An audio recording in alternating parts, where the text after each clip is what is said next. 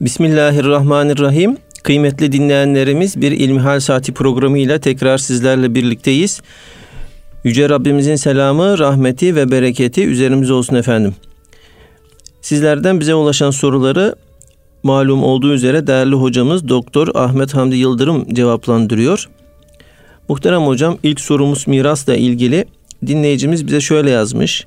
Bir Müslümanın geride miras bırakmak gibi bir çabası olmalı mıdır? Elhamdülillahi Rabbil Alemin ve salatu ve selamu ala Resulina Muhammedin ve ala alihi ve sahbihi ecmain. Her dünyaya gelen kendisine takdir edilen ömrü yaşayıp bu alemden göçer. Geriye bıraktığı şeyler olur. Hadis-i şerifte ifade edildiği üzere bir kişi öldüğünde üç şey onun cenazesinin tabutunun peşinden kabre kadar gider. Malı, mülkü, çoluğu, çocuğu ve amelleri. Malı, mülkü, çoluğu, çocuğu tabut mezara konulduktan sonra ölü defnedildikten sonra üzerine toprak örtüldükten sonra geriye döner. Ameliyle baş başa kalır. Binaenaleyh e, geriye miras olarak çoluğumuza, çocuğumuza bıraktığımız şeyler söz konusudur. Eğer geride bizden gelen bir zürriyet veya bizim geldiğimiz köklerimiz hayatta iseler. Ama daha fazla miras denildiğinde kişinin evladına, çoluğuna, çocuğuna bıraktığı şeyler kastediliyor. Oysa miras dediğimiz eğer annesi babası hayattaysa bir kişinin annesi babası ölmüş ama dedesi ninesi hayatta olabilir. Bunlar da kendisinin mirasçıları olurlar. Bu yönüyle herkes geriye bir şeyler bırakır öldüğünde. Hele de günümüzde ölüp de geride bir şey bırakmayan olmaz. Evet, geride bıraktığı giydiği elbisesi, pantolonu, ceketi, efendim kılık kıyafeti, ayakkabısı belki bugünün insanı için, memleketimizde yaşayanlar için miras olarak değerlendirilmez.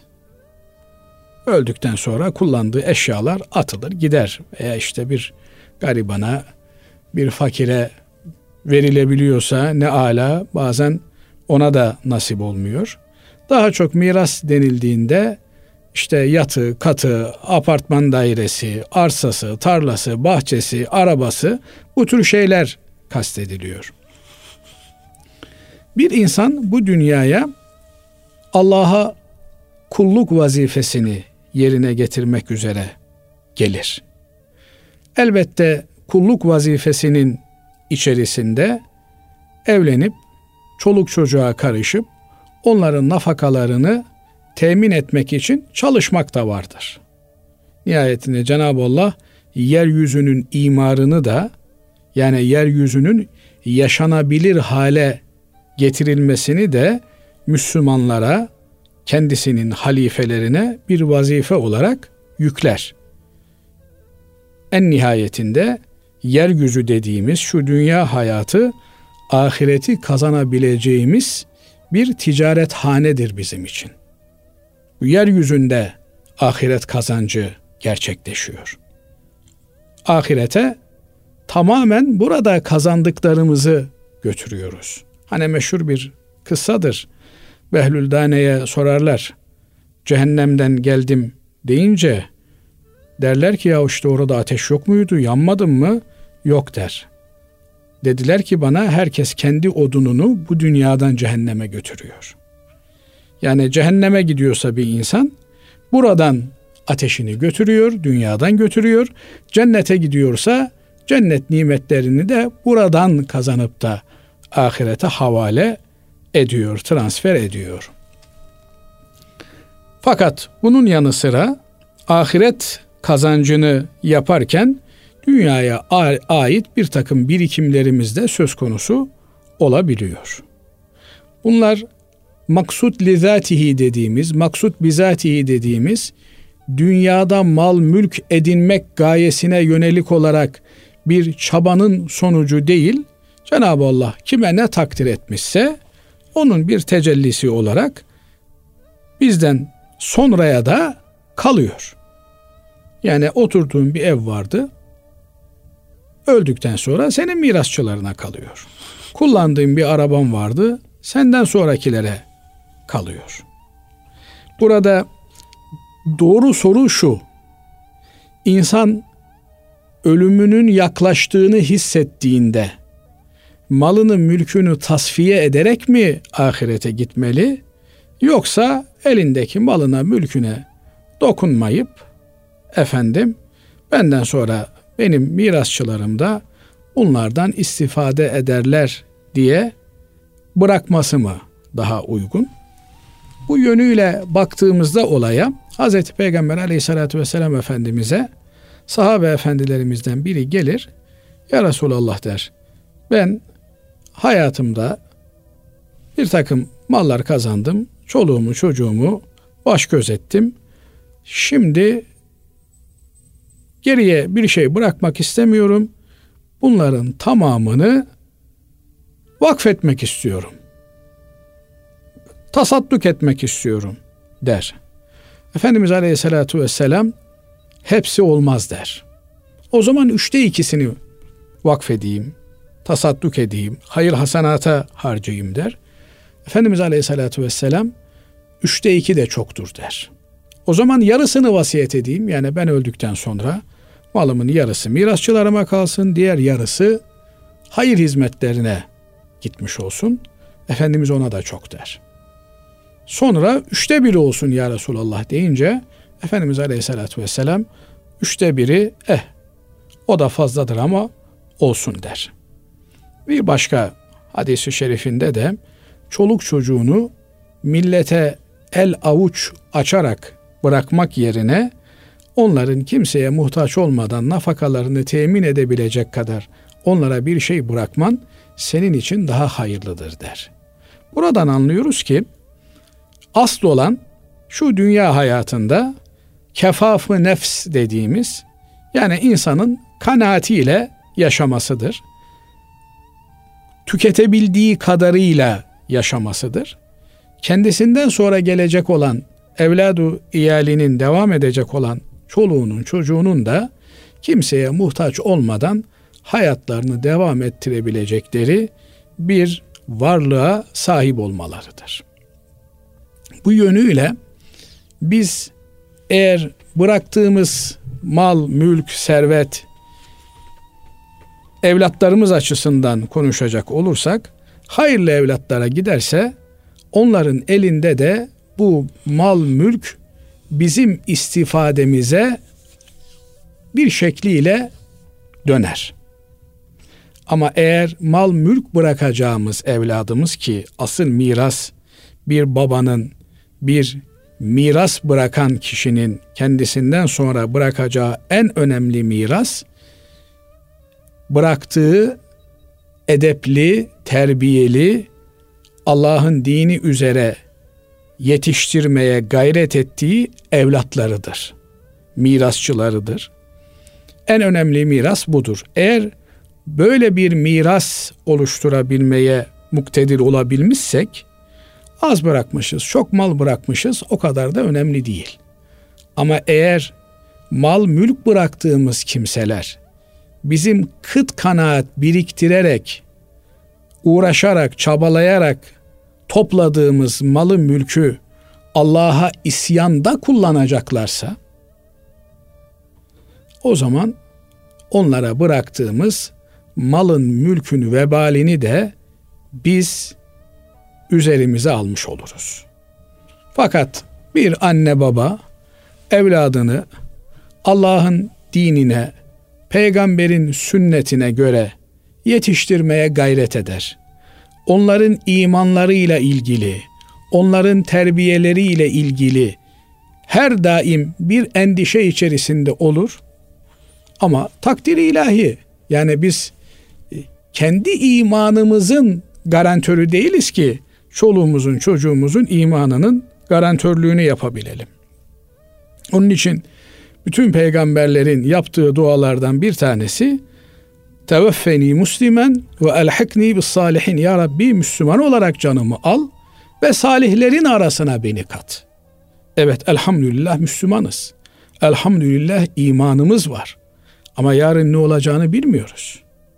Elhamdülillah bugün için evlatlarımız iyi insanlar. Ama yarın öbür gün onlar evlendiklerinde, çoluğa çocuğa karıştıklarında iki nesil, üç nesil sonra ne olacağını bilmiyoruz. Onun için ayeti, ayeti kerimede Cenab-ı Allah cennetliklerin birbirleriyle konuşmalarını bize haber veriyor. İbret almamız için bunu bize söylüyor. Estağfirullah. Fe akbele ba'duhum ala ba'din yetesaelun. Cennetlikler oturmuşlar karşılıklı olarak konuşuyorlar, sualleşiyorlar. Sen diyor ne yaptın da bu cenneti kazandın diyor. Diyor ki kalu inna kunna fi ehlina müşfikin.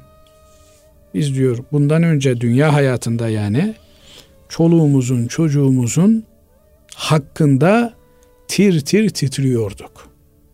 Yani şimdi bir anne baba çocuğunu çocuğunu büyütmek için, yetiştirmek için üzerinde tir tir titriyor, şefkat gösteriyor. Şefkat ne demek?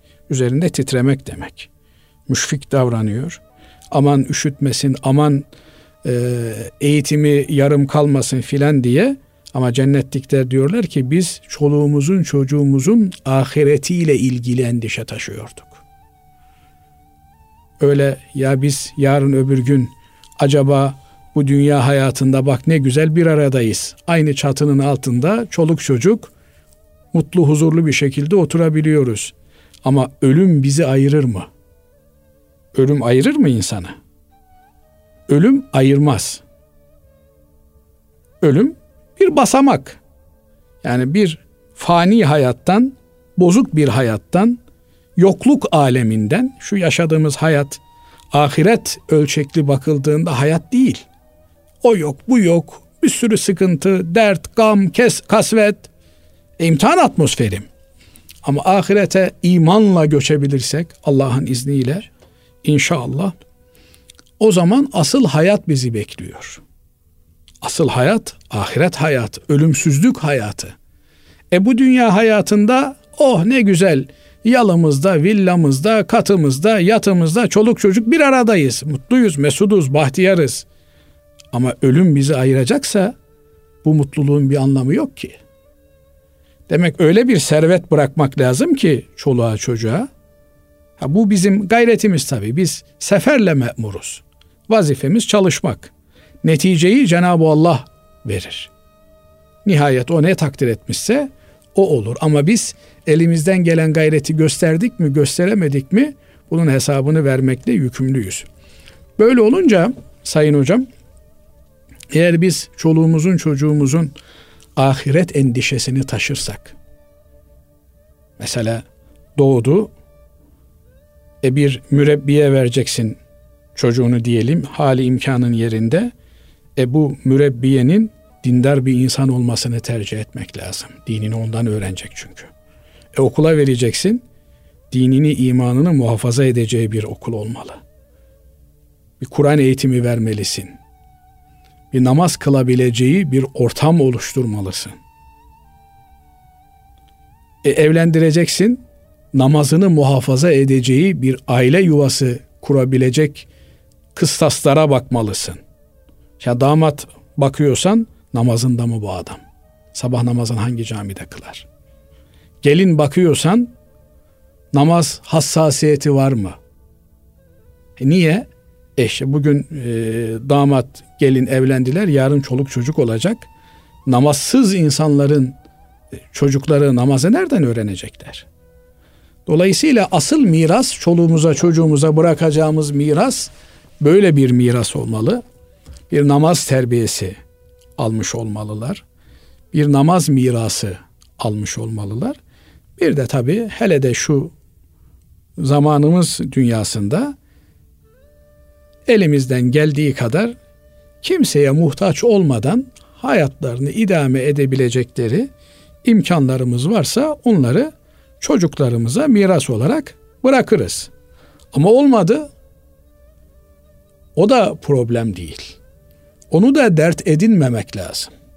Cenab-ı Allah her doğanın rızkıyla beraber onu dünyaya getirmektedir. Öyle nice evlatlarına büyük servetler bırakanlar servetlerin çarçur edildiği görüldü ama hiçbir şey bırakmayanlar zaman içerisinde Cenab-ı Allah lütfuyla onları da zengin etti. Mal insanı korumuyor. Bu yönüyle evet olanı çarçur etmeden aktarmaya gayret eder bir insan. Eğer e, hakikaten çoluk çocuğu azdıracak derecede de büyük bir servet söz konusuysa onu da ahiret yatırımına havale etmeye gayret eder. Evet. Şimdi bakıyoruz yalan doğru bilmiyorum. Dünyanın deniyor en büyük zengini e malını mülkünü vakfetmiş. E çoluk çocuğuna ne bıraktın? 30 yaşında diyor ben çalıştım, çabaladım, sıfırdan yaptım. Allah ona da akıl vermiş. O da çalışsın, çabalasın. Evet şirketinden veya vakfından bir maaş bağlamış. Onunla ölmeyecek kadar yaşar diyor. Ama babasının servetine itimat edip de yan gelip yatmasın. Binaenaleyh e, malı, mülkü bir ahiret kazancı vesilesi görmek lazım. Yeri gelmişken müsaadeniz olursa Buyurun hocam, hocam. Bir başka mirastan bahsetmek isterim. Biliyorsunuz Kehf suresinde Cenab-ı Allah Musa aleyhisselamı Hızır aleyhisselama gönderir. Bir öğrenci olarak Hızır aleyhisselamdan eğitim alır. Evet. Hızır aleyhisselama ilmi ledün denilen Cenab-ı Allah'ın özel bir bağışı, armağanı olan bir ilim verilmiştir. Ondan tahsil eder. Üç hikmetli hadise yaşarlar. Bunun üçüncüsü ki e, Kehf suresinde uzun uzadıya anlatılır bu. Üçüncüsü bir köye yolları düşer. Hızır aleyhisselamla Musa aleyhisselamın. Köylülerden karnımız aç bize yemek verin derler. Onlar cimri insanlar oldukları için, soysuz insanlar oldukları için yemek vermezler. Şimdi burada küçük bir parantez açmak isterim. Biri size gelip bana para ver derse tereddüt edebilirsiniz. Ya acaba olduğu halde alışkanlık haline getirmiş istiyor. Para vermekten çekinebilirsiniz. Ama adam diyor ki size abi kardım aç. Şuradan bana bir yemek söyle de yiyeyim. Ona o yemeği söyleyip yedireceksiniz. Niye? Cebinde para varken bir adam para isteyebilir. Ama karnı tokken yemek yiyemez. Yani şimdi karnınızın tok olduğunu düşünün. Çok sevdiğiniz bir yemek getirseler yiyebilir misiniz? Yiyemezsiniz. Yiyemezsiniz. Yani yemek yiyebilmeniz için bir miktar açlık olması lazım yani midenizde yer olması lazım. Bu yüzden yemek isteyen, ekmek isteyen, yani ekmek parası ister adam. Ya kardeşim cebinde vardır istiyorsundur dersin. Ama ekmek istiyorsa veya hadi ekmek de vardır yan bakkala satacak dersin. Ya abi şuradan bana masada oturayım da bir çorba söyle diyorsa bir adam o çorbayı söylemiyorsa problem var demektir. Soysuzluk var demektir o adamda. Şimdi köye gitmişler karnımız aç diyorlar. Ne demek karnımız aç? Yani bizi yemek yedirin bize. Yok diyorlar. Böyle bir köyün sınırları içerisinde Hızır Aleyhisselam çökmekte olan, yıkılmakta olan bir duvar görüyor. Diyor ki Musa Aleyhisselam'a sıvayalım kolları da şu duvarı tamir edelim. Duvarı tamir ediyorlar. Duvar yıkılmaktan kurtarıyor. Diyor ki ya bu adamlar bize bir yemek yedirmediler. Hiç olmazsa ücret olarak bir yemek isteyebilirdik bunlardan. Sonra hikmetlerini izah ediyor. Hızır aleyhisselam o diyor tamir ettiğimiz duvar vardı ya diyor. İki yetimin şehirde yaşayan iki yetime aitti diyor o arazi. O arazinin duvarını biz tamir ettik, ördük. O iki yetimin diyor ve kâne ebuhuma saliha. Onların ataları diyor salih bir insandı diyor. Rivayetlere göre Ruhul Beyan tefsirinde İsmail Hakkı Bursevi Hazretleri diyor ki yedi kuşak yukarıdaki bir dedeleri iyi bir insanmış, salih bir insanmış. Şimdi burada ne anlıyoruz Basri Hocam? Demek ki bir insan iyi bir insansa miras olarak bir hatır bırakıyor. Alemlerin Rabbi Allah o hatrından sebep bir insanın hatrını gözetiyor. Yedi kuşak sonra gelecek olan torunlarının ihtiyacını karşılıyor. Bunu bir hoca efendi anlatırken diyor ki bunu böyle idrak ettikten sonra kendi kendime dedim ki diyor. Demek ki ben iyi bir insan, salih bir insan olursam benim bu mirasımdan çoluk çocuğum da istifade eder. Ama bir insan kötü bir insansa, insanlara kötülüğü olmuş, zararı olmuş bir insansa, onun çoluk çocuğu da ondan zarar görür. Derler ki işte şu filanın çocuğuydu, torunuydu derler. Bu yönüyle hakikaten evlatlarımıza, bizden sonrakilere güzel miras bırakmak lazım. O da elimizden geldiğince Rabbimize kulluk yapmakla mümkündür. Rabbim hepimize nasip eylesin. Amin. Allah razı olsun değerli hocam. Ee, biraz uzunca oldu bu ilk sorumuz. Ee, Soru kısa oldu da cevabı biraz herhalde biz her zamanki gibi uzattık. Evet. Bu evet. hocalar böyle Basri abi. Yani mikrofon önlerine gelince susmayı bilmezler. Siz de nezaketinizden tabii tamam hocam şurada keselim demiyorsunuz. Uzuyor hocam. Peki hocam burada keselim inşallah. Ee, kısa bir aradan sonra devam edelim. Kıymetli dinleyenlerimiz İlmihal Saati programımıza kaldığımız yerden devam ediyoruz. Sizlerden e, gelen soruları değerli hocamız cevaplandırıyor. Muhterem hocam e, evde e, fil bibloları bulundurmanın uğur getirdiğine inanılıyor sanırım. Dinleyicimiz onunla ilgili bir soru sormuş. Diyor ki evde yedi fil biblosu bulundurmak uğur getirir mi? Bu uğur nereden geliyor onu bilmiyorum ama eğer uğurdan maksat bereket, hayır demekse e, bu tür biblo diye kardeşimizin ifade ettiği ama nihayetinde heykel, fil evet. sureti bunlar dinimizde bulundurulmaları yasaklanmış olan şeyler. Yani haram heykel yapmak. Suret yapmak. Haram olan bir şey uğur, bereket, hayır getirmez. Haram olan şeyden bereketsizlik, kötülük ancak doğar. Bizim örfümüzde, ananemizde vitrinde efendim evin duvarlarında böyle heykeller, heykelcikler, biblolar bulundurmak yoktur.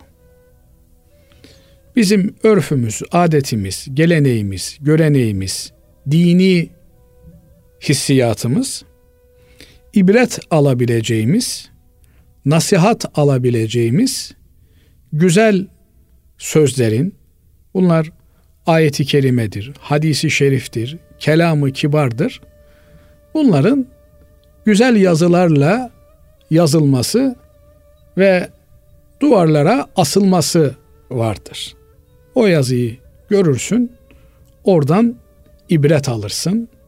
Mesela çokça Osmanlı evlerini süsleyen levhalardan bir tanesi bu da geçer yahu levhasıdır. Hiçbir hal devam etmez. Ne kadar sıkıntılı bir durum olursa olsun her sıkıntı geçer. Hiçbir mutluluk da ila nihaye devam etmez. Yani bir gün son bulur. Bu yönüyle hem e, mutsuzluğa düşmüş, kamu kasvete düşmüş olan birine bir ibret taşır, hem de mutluluğu da çok fazla abartmamanın gerektiğine dair bir ikaz içerir. Eğer bir ihtiyaç söz konusu ise bu ihtiyaçtan kastım bazen insanlar göz zevkine de hitap etmek isterler. Duvarlar boş kalmasın. Bu duvarlara da bir şeyler asalım derler. Oralara bu tür güzel hat levhaları asmak gerekir. İbret alabileceğimiz, nasihat alabileceğimiz, ayeti kerimelerin, hadisi şeriflerin, güzel sözlerin buralarda asılı olması bizim için bereket getirir. Ama efendim at heykeliymiş, at biblosuymuş, fil, filin ne hüneri var ki fil biblosu bulundurdun mu bereket getirecek. Bunlar tamamen yabancı kültürlerden e, gelmiş şeylerdir. Aksine bırakın bereket getirmesini, uğur getirmesini, olan uğuru da alır götürür. Çünkü Efendimiz Aleyhisselatü Vesselam suret olan, heykel olan eve melaikenin girmeyeceğini söyler. Rahmet meleklerinin girmeyeceğini söyler. Böylelikle rahmet melekleri bir evde olmazsa o evin huzuru kalmaz, uğuru kalmaz. Aksine oraya uğursuzluk ve lanet çökmüş olur. Biz mümkün mertebe rahmet meleklerini celbedecek hem iyi ameller hem de güzel ahlak ile evlerimizi süslemeliyiz. Efendimiz Aleyhisselatü Vesselam mesela der ki Bakara suresi okunan eve kötülükler bulaşmaz der. Yani büyücülerin vesairelerin psikolojik problem ortaya çıkartabilecek olan şeylerin e, kötülüklerinin bulaşamayacağı güvenli bir hane haline gelir buyurur. Değerli hocam burada e, araya girmek istiyorum müsaadenizle. Hani evet bir e, eve bereket gelmesi e, durumu söz konusu. Bir de hani kötü e, kötü ruhların e, ve e, uzaklaştırılması e, söz konusu buyurduğunuz üzere. Şimdi bazı e, Türkiye'deki bazı büyüklerimizin böyle hani manevi e, büyük olarak e, etrafında insanların hürmet ettiği e, Anadolu'da e, bazı evlerde şunu ben müşahede ettim. Tam sırası geldi böyle hani sormak istedim. E, bazı e, ev girişine e, hayvan e, kellesi e, asılı olduğunu gördüm. E, bunun da işte kötü ruhları e, uzaklaştırdığına e, sanırım inanılıyor. Yani böyle e, bunun bir yeri var mı yani bizim kültürümüzde? Yani kültür dediğiniz şey e, içerisinde dini hissiyatın da olduğu ama işte Müslümanlıktan önceki döneme ait bir takım kalıntıların da devam ettiği e, örflerin devamı olarak görülüyor. Bu yönüyle baktığımızda bir takım şeyler e, Anadolu birçok medeniyetin harmanlandığı bir yer olduğu için başka inançlardan, başka medeniyetlerden, kültürlerden bir tevarüs de söz konusu. Bizim dinimiz e, ölmüş olan hayvanların de olmak üzere bütün ölülerin defnini bize emreder. Şu kadar var ki eğer bir tarlaya efendim e, tohum ekmişsiniz, mahsul alacaksınız. İşte kuşlar musallat olmuş. E, onlara karşı bir tedbir olarak eğer bir e, kafatası yani bir hayvanın e, başını koyuyorsunuz. E, bu maksatla kuşlar girmesinler, tarlaya zarar vermesinler veya korkuluk koyuyorsunuz. Hayvanlar orada bir insan var diye algılasınlar, zarar vermesinler diye. Böyle bir zararı def etmeye yönelik bir amaç güdülmüşse bunda bir problem yok.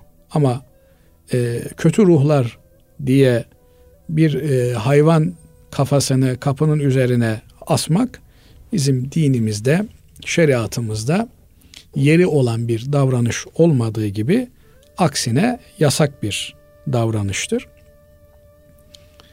Biz e, her türlü olumsuzluğu, kötülüğü Cenab-ı Allah'ın peygamberi aracılığıyla bize göndermiş olduğu Kur'an-ı Kerim'i okuyarak bertaraf ederiz. Bu yönüyle Efendimiz Aleyhisselatü Vesselam Kur'an okunmayan ev harap bir evdir. Baykuşların yuva yaptığı uğursuz bir evdir buyurur. Kelbeytil harip. Demek ki Kur'an ile imar olur bir ev. Eğer eve girerken Bismillahirrahmanirrahim diye girerseniz şeytan avanelerine artık bu evde geceleme imkanımız kalmadı. Dönün başka kapıya diye talimat verir. Besmele ile girilen, besmele ile açılan evler her türlü kötülükten uzak olan evlerdir. Kur'an okunan evler bu tür olumsuz etkilerin bulunmadığı, bulunamayacağı evlerdir. Onun yerine efendim besmele çekmeyelim, Kur'an okumayalım, bir kafa asalım, kelle asalım, böylelikle korunalım türünden şeyler şaman kültüründen kalma, cahiliye devrinden kalma, dinle, diyanetle alakası olmayan, aksine şirk taşıyan eylemlerdir. Bunlardan uzak durmak lazım. Evet. Değerli hocam bir dinleyicimiz şöyle yazmış. Ee, diyor ki 20 yıl önce arkadaşımdan 5000 lira borç almıştım. İşlerim düşündüğüm gibi gitmedi. Arkadaşım birkaç defa istemesine rağmen bir türlü ödemedim, ödeyemedim. Şimdi ödesem ne kadar ödemem gerekir? Evet bu çokça başımıza gelen bir hadisem. Şimdi borç ifadesi iki türlü anlaşılabiliyor. Biri kardı hasen dediğimiz genelde günümüzde karşılıksız hatır çeki denilen yani ben geliyorum aramızda herhangi bir ticari bir ilişki olmadığı halde Basri hocam diyorum ev alacağım, araba alacağım, çocuğumu okula yazdıracağım, şöyledir, böyledir. Benim işte 10 bin liraya ihtiyacım var diyorum. Siz de e, tamamen karşılıksız olarak yani arada bir ticari işlem söz konusu olmadan bu parayı veriyorsunuz. Bu para e, borç olarak verilen bu para emanet hükmündedir. Yani komşunun komşuya verdiği e, emanet eşya kazan vermiş, efendim çekiç ihtiyacı olmuş, çekiç vermiş, keser ihtiyacı olmuş, matkap ihtiyacı olmuş, matkap vermiş. İstenildiğinde geri ödenmesi gereken bir emanettir. Çünkü arada bir e, şey yok. Ama ben sizden diyelim ki kitap satın aldım. Bunu peşin olarak alabileceğim gibi vadeli olarak da alabilirim. Buradan da benim üzerime ödemem gereken meblağ borç olarak kaydedilir. İşte sizden bir kitap aldım. Bu kitabın karşılığı olarak 10 bin lira borçlu hale geldim. Ne zaman ödeyeceğim? Dedim ki bir sene sonra ödeyeceğim. Bir seneden önce siz bir satıcı olarak kitabın parasını benden isteyemezsiniz. Niye? Aramızda bir ticari ilişki var. Bu ilişkiden doğan bir borç var ve bu borcun bir vadesi var. Siz ona göre kitabın fiyatını belirlediniz. Eğer peşin verecek olsaydım 3 bin liraya vereceğiniz kitabı ben bir sene sonra ödeyeceğim için 5 bin liraya sattınız. Dolayısıyla 3 ay sonra 5 ay sonra ya işler çok kötü oldu bana paramı bir an önce ver diye beni sıkıştıramazsınız. Bir sene benim o parayı ödememe hakkım var. Siz talep etmek bile edemezsiniz. Ha, hatır icabı dersiniz ya ödeme imkanın varsa o ayrı bir mesele. Ama karşılıksız olan yani geldiniz veya ben geldim size dedim ki ya çok sıkıştım bana bir 10 bin lira ver çıkarttınız hemen verdiniz 10 bin lira. Burada zaman konuşulmaz, süre konuşulmaz. Nedir burada aslı olan? İhtiyacını görür, parayı iade edersin.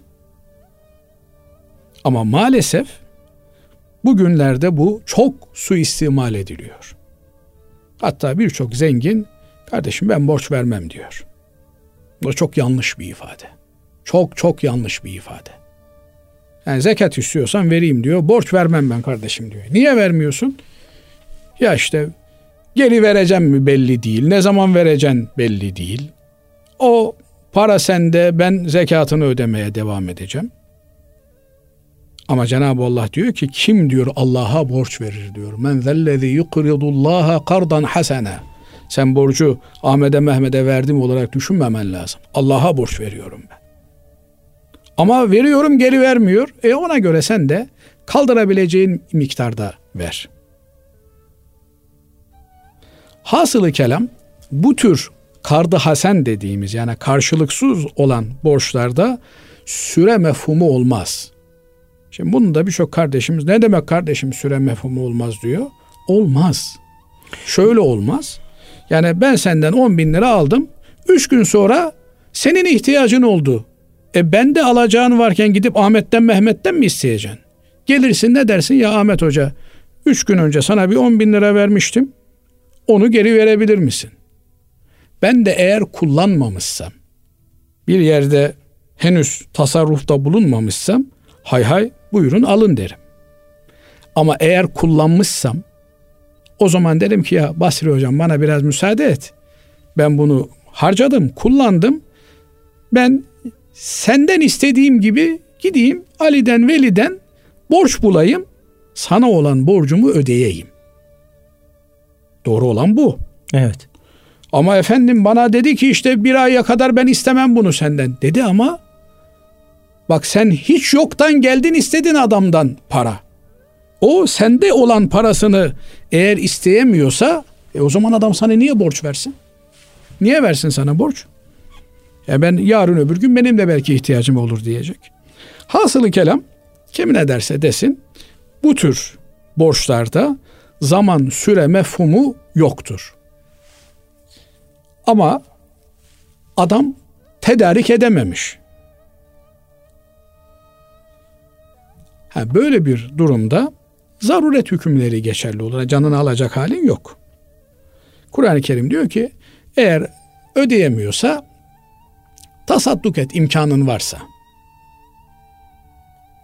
Bu Kur'an'ın emrini yerine getirmek başlı başına bir imtiyaz. Ya Rabbi ben işte Ahmet Hoca'ya 10 bin lira borç verdim. E şimdi parayı istiyorum. Ödeyemediğini söylüyor.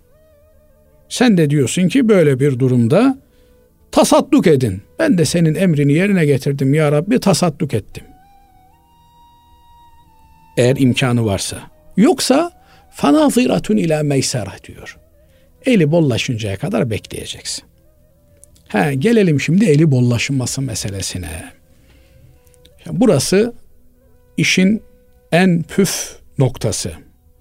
Adamın borcu varsa hocam, karnını doyurabilecek kadar yiyebilir.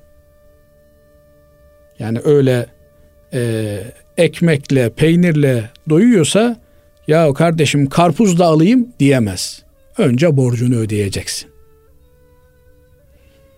Efendim perdeler çok eskidi bunları değiştirelim. O perdeler 10 sene daha idare eder. Sen önce borcunu ödeyeceksin. 10 takım elbisen var. Gidip bir çorap dahi alamazsın. Önce borcunu ödeyeceksin. Eğer öyle yapmaz da bir insan Adamdan 5 bin lira almış. Öde demiş ya imkanım yok dediğinde kasasında ödeyebileceği parası varsa bu adam zalim. Bu adam hain bir adam. Zulmeden bir adam. Hırsız bu adam. Hırsız. Parası olduğu halde nasıl olsa borç vermiş. Yani onun da imkanı var yani hiç vermese ne olur ki? Basri Hoca'da para bol. Benim 5000 lira ödemesem ne olur? Diyen bir adam hırsız bir insan. Zalim bir insan. Ama yoksa yok kardeşim yani adam işini kaybetmiş. Efendim zor bir süreçte iflas etmiş. Takdir ilahi. Yani gidip de bu adamın da ver parayı diye başında boza pişirmek derler ya. Böyle bir davranış da doğru bir davranış değil. Hasılı kelam gelelim bu adam yıllar sonra pişman olmuş. Evet. Ne yapacak? Helallik alacak. Hesap edecek. Kardeşim ben bu adamdan bu parayı aldığımda ne yaptım? İşte gittim bir makine aldım. O makine bugün kaç lira yapıyor? Onun parasını ona ödeyecek, helalleşecek. Niye? Zulmetmiş bu adam. Haksızlık yapmış. İmkanı varken ödememiş imkanını. Demiş ki kendi kendine ya işte mal alayım, sermaye alayım, bilmem ne alayım. Parasını çalıştırmış adamın. Sanki adam kendi parasını çalıştıramıyordu. Bu borç meselesi çok hassas bir mesele. Kimse başkasının parasıyla para kazanma cihetine gitmemeli. Ben gideyim Basri Hoca'dan borç alayım. Onunla gideyim işte ticaret yapayım. Ondan aldığım 10 bin lirayı 100 bin lira yapayım. Sonra da 10 bin lira Basri Hoca'ya ödeyeyim. Böyle bir şey yok. Ha, sen teklif edersin Basri Hocam şöyle ben bir ticaret yapmak istiyorum. Bende para yok sende para var. Gel bunu ortak yapalım. Yok kardeşim ben sana borç vereyim. Sen ticaretini yap. Elin bollaştığında ilk etapta benim 10 bin lirayı öde. Dedi mi sana? Amenna. İlk etapta adamın borcunu ödersin. Ondan sonra kazandığın ananın ak sütü gibi sana helal olur. Ama adam parasını istemiş senin kasanda var. Malın vitrininde var, altında araban var. Satıp da borcunu ödememişsin. Şimdi gelmişsin ben ne yapacağım? Allah çok zor senin işin. Senin işin çok zor. Allah yardımcın olsun. Yani bugün e, o 5 bin liraya 50 bin lira olarak ödesem bile arada 10 senede adama çektirdiklerinin hesabını nasıl ödeyeceğini var düşün. Evet. Değerli hocam e, bir sonraki sorumuz şöyle. E, boşanan çiftlerin çocukları kime kalır? Kadına mı yoksa erkeğe mi? Çocuklar mal değil. Ona kalsın, buna kalsın. Yani bakımı e, herhalde. Çocukların sorulur. velayeti babalarına aittir. Baba çocuklar üzerinde söz sahibidir.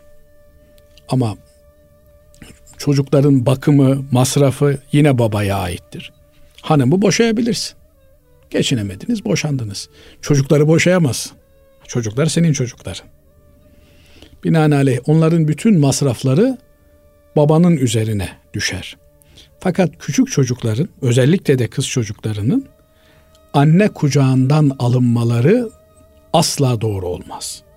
Yani çocuklar, özellikle de kız çocukları bülü çağına erinceye kadar, hatta evlendirilinceye kadar annelerinin yanında durur. Eğer başka bir problem yoksa. Erkek çocukları da 10 yaşına kadar yani kendi ihtiyaçlarını görebileceği döneme kadar annelerinin yanında durur. Kavga etmiş olabilirsiniz. Kanlı bıçakla ayrılmış olabilirsiniz hanımdan. Ama annelerinin yanında durur. Fakat eğer taraflardan birinin psikolojik problemleri var, çocuklara zarar veriyor, o ayrı bir mesele. Öyle bir durumda da kadının akrabaları önceliklidir. Yani anneannenin yanına gider. Fakat eğer anne evlenirse yani diyelim ki ayrıldı. Kadıncağız 6 ay sonra başka biriyle evlendi.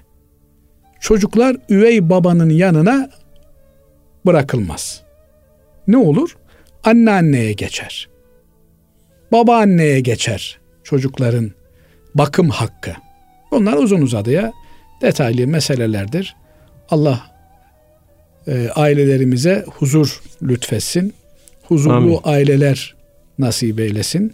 Bu aralarda çok duyuyoruz. İşte adam 20 yıl, 25 yıl evli kalıyor. Ondan sonra boşanıyor, ayrılıyor.